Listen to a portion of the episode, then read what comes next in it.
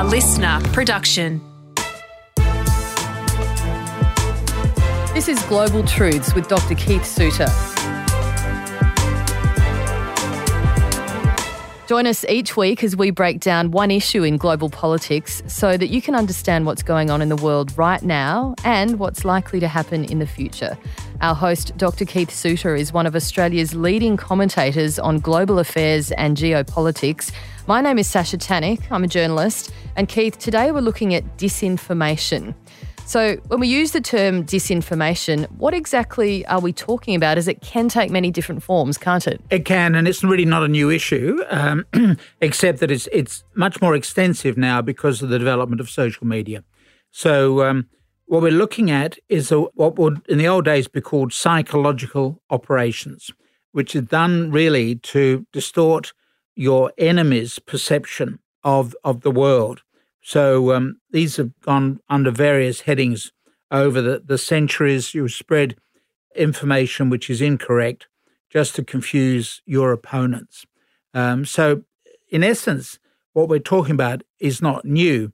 But I think that um, Elizabeth Braw, who's been writing in the Financial Times, she talks about the way in which it's now got so bad that Sweden has decided to create a campaign or an agency to go after all of this concern. Um, so, in a sense, Sweden is trying to set an example to the rest of us about how to handle these psychological operations.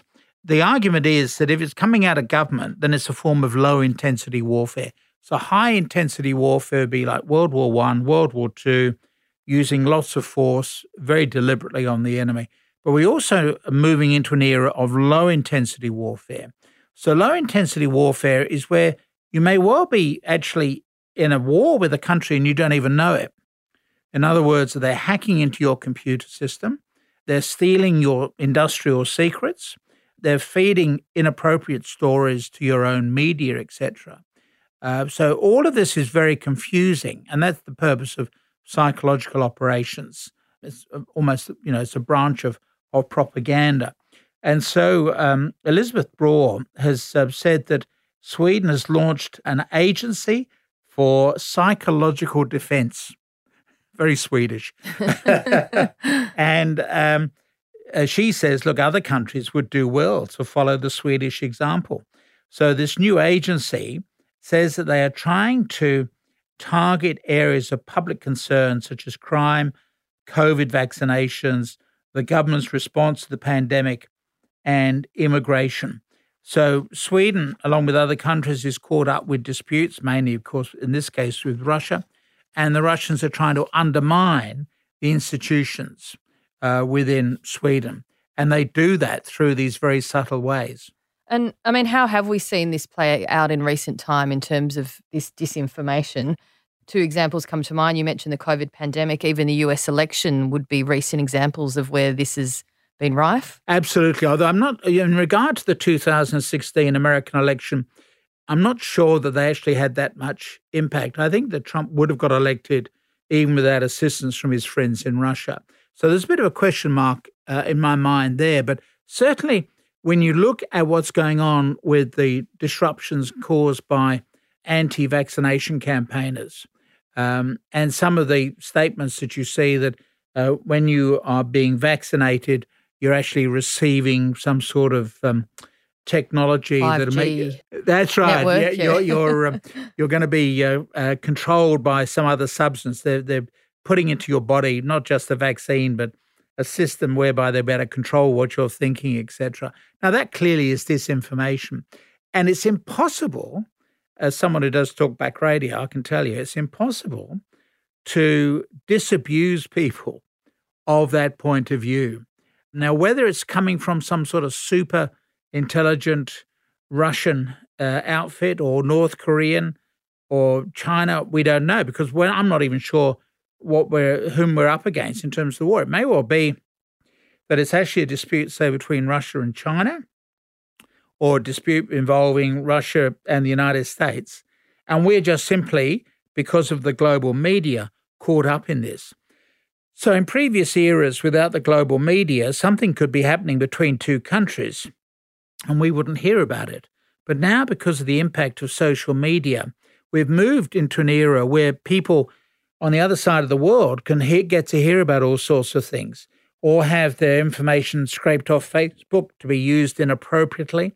It's a whole new world opening up in terms of, of social media. Um, and so the Swedes are saying, we've just got to do something about this to try to protect our institutions and our way of life. Well, this is true. How significant is disinformation in undermining democracy or even a country's military defense, for example? Well, again, that's an interesting question because what they're trying to do is to get people to lose confidence in government. But then you look at today's politicians and they're doing a good enough job without having to. this is part of my problem that, you know, when you look at, at how the politicians are looting the country, looking after their own interests, etc., and that includes Australia as much as anywhere else, you'd have to say that people have a right to be disenchanted. But then on top of that, you've got um, campaigns being waged by individuals who've got their own views about what you could be doing to make life even more difficult about all of this. So yes, it's a, it is a it's a very confusing time, and and looking at a bigger context, there's the whole issue about how you try to make sense now of the world. So part of it is is uh, the move away from broadcasting to narrowcasting.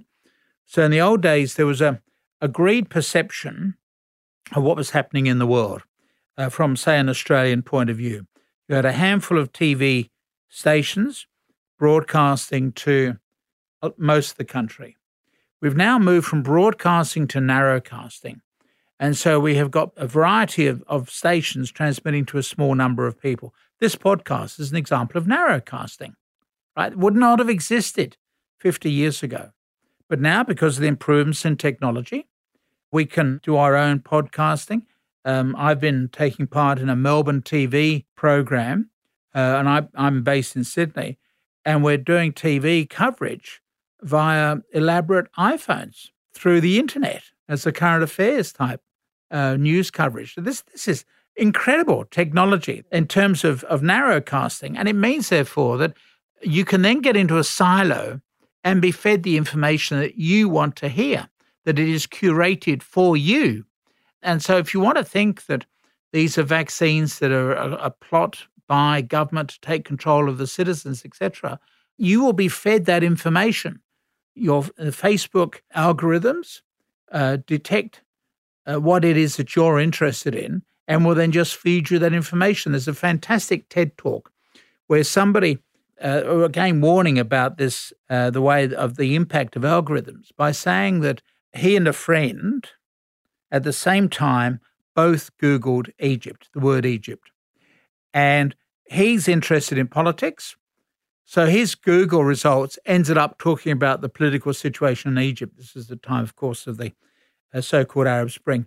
His friend is not interested in politics and just wanted, uh, has an interest in tourism. So you've got a whole series of tourist pages coming up on Google. So these two computers had got their own algorithms worked out and decided this is what person A wants to look at, and this is what person B wants to look at. Now, you take that to the next stage, and you then become vulnerable to information from disinformation campaigns. And Sweden is obviously concerned that this will lead to the erosion of um, the resilience within their society. And in fact, I've heard that described as a great term. I don't know who to credit it for, but as, as an echo chamber. So people on mm. social media are living in an echo chamber where their own views are echoed back to them because of exactly what you've just described, which is quite a fascinating way to think about it and, and think about that information people are getting is not really challenging their view of the world, is it? And that's and that's one of the worries, obviously, and, and it makes the people vulnerable to having other more sinister organisations, foreign governments, etc., trying to control what they are about because of um, the way in which they can be now so manipulated because they've got just a, a, thin attachment. Some of them have got just a thin attachment to reality. But then there is a whole philosophical debate about well, what is reality? Um, how do I know that I'm living in reality? How do you know? How do we know that we're here in the same studio at the same time? There are all sorts of issues of epistemology. And what I find intriguing, this is going a little off the, the uh, target, but you get this development of the metaverse when people are living in virtual reality And I notice they're now buying and selling real estate in virtual reality. I know. What's that all about? so, you know, we're, we're becoming, we're moving into an era where our lives are becoming more and more abstract. And, you know, it, it's a, for me, it's a completely new era that's opening up thanks to information technology, which is why I keep coming back to talking about information technology. Our lives are being shaped by the IT, and who knows where we will end up.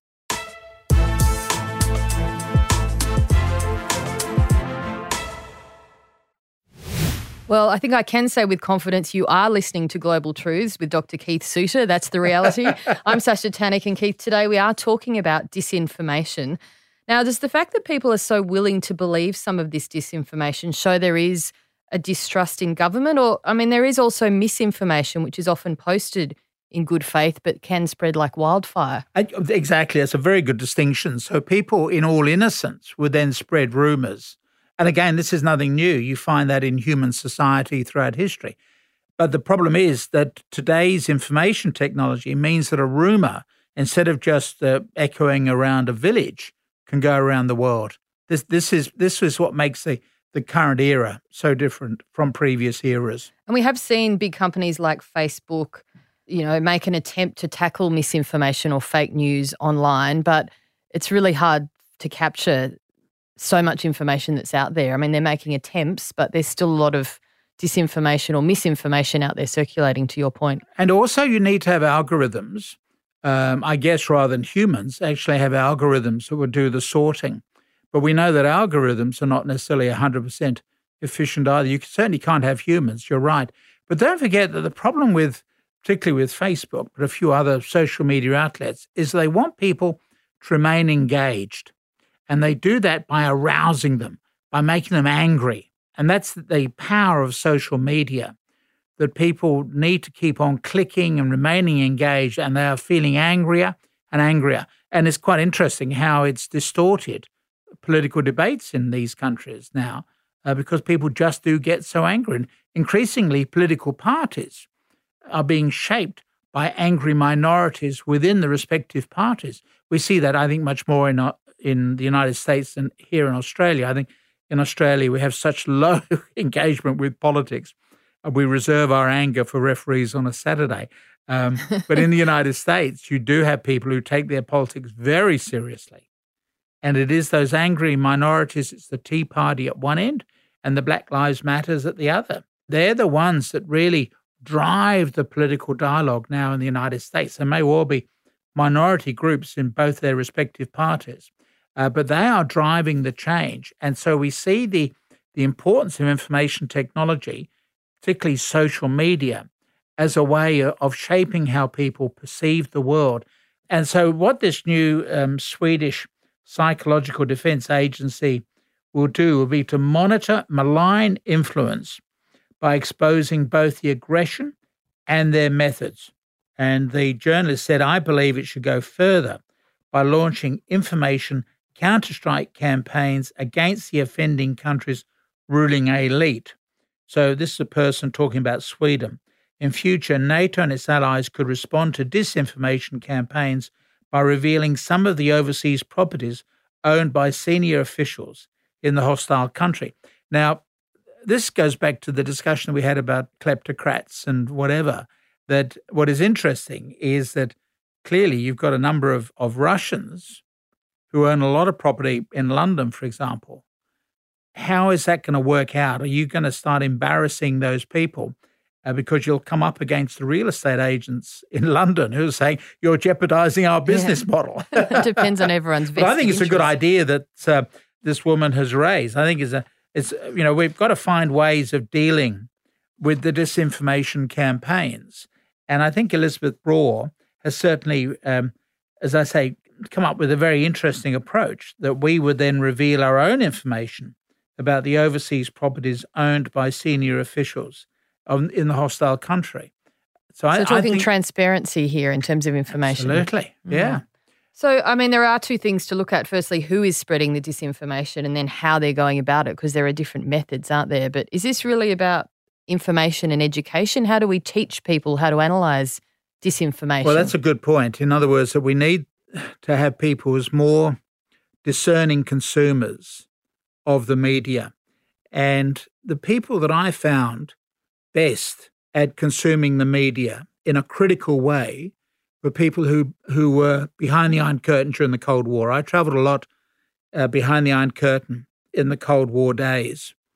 And the media there were totally unreliable. And people knew that the media were unreliable. They knew it was all propaganda. But the public could read between the lines. So a reference to a harvest, and that would give them an indication are, we, are there going to be food shortages this year? So, in fact, these were people who were super shrewd in how they consume their media. Uh, there was an article written by a, a Polish journalist who fled Poland at the end of the Cold War. And she was comparing her experiences in Poland, writing what she knew was lies about the availability of food, etc., in Poland. And in the United States, she found herself writing about rape and murder. In other words, the consumers in the United States were interested in crimes, Hollywood glamour, sporting results, etc.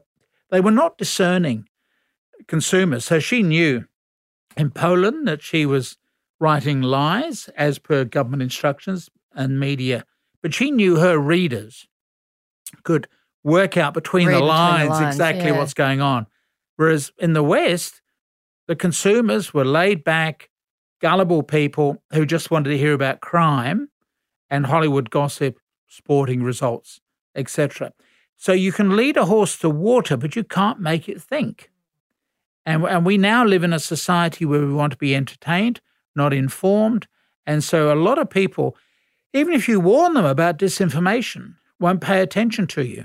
Yeah, I think teaching people how to work out what is truth and fact is really an interesting point and something our kids should be learning at school and university. I mean, they are taught somewhat to analyze information that comes to them, and we're all told not to click on emails just because, you know, to accept them at face value, yep. for example. So there are certain ways we're taught to not to trust information as it's presented to us, but perhaps a lot more can be done. I think a lot more can be done. I remember in Britain we had a campaign, uh, this is decades ago, to make school children more suspicious about advertising and to realize what advertising is all about.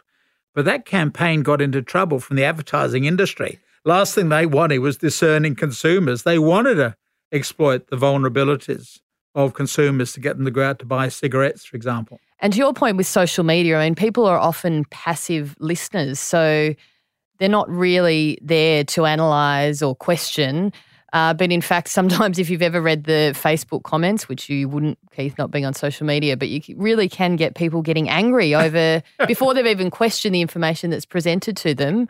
Um, I mean, those comment sections can get very heated. Yeah, absolutely. But that's what they're designed to because Facebook wants you to keep clicking on and keep getting angry. And so that's what it's all designed to do. And that, of course, makes you vulnerable again to manipulation because you're not approaching the information in a cool, rational way, making the most of your brain power. Instead, you're being guided by your emotions rather than your rationality. So, do you think we will see more countries in the future following Sweden's lead and, and get more serious about tackling disinformation? And this is exactly what Elizabeth Braw has recommended. Um, I would hope that would happen, but you'd then end up with a campaign with people saying, oh, no, that looks like the government trying to control what we're thinking. And so, in the same way, we've had all this anti vaxxer campaign because I don't want to be injected with Bill Gates's truth serum um, you'd now end up with campaigns saying, oh, we can't trust governments with the handling of information. And so people will therefore remain gullible. And distrustful. Exactly. It's a very interesting one to tackle. Thank you, Keith. I look forward to our chat next week. Thank you. That was this week's episode of Global Truths with Dr. Keith Suter. Make sure you tune in next week when we'll break down one issue in global politics so that you can understand what's going on in the world right now and what's likely to happen in the future. LiSTNR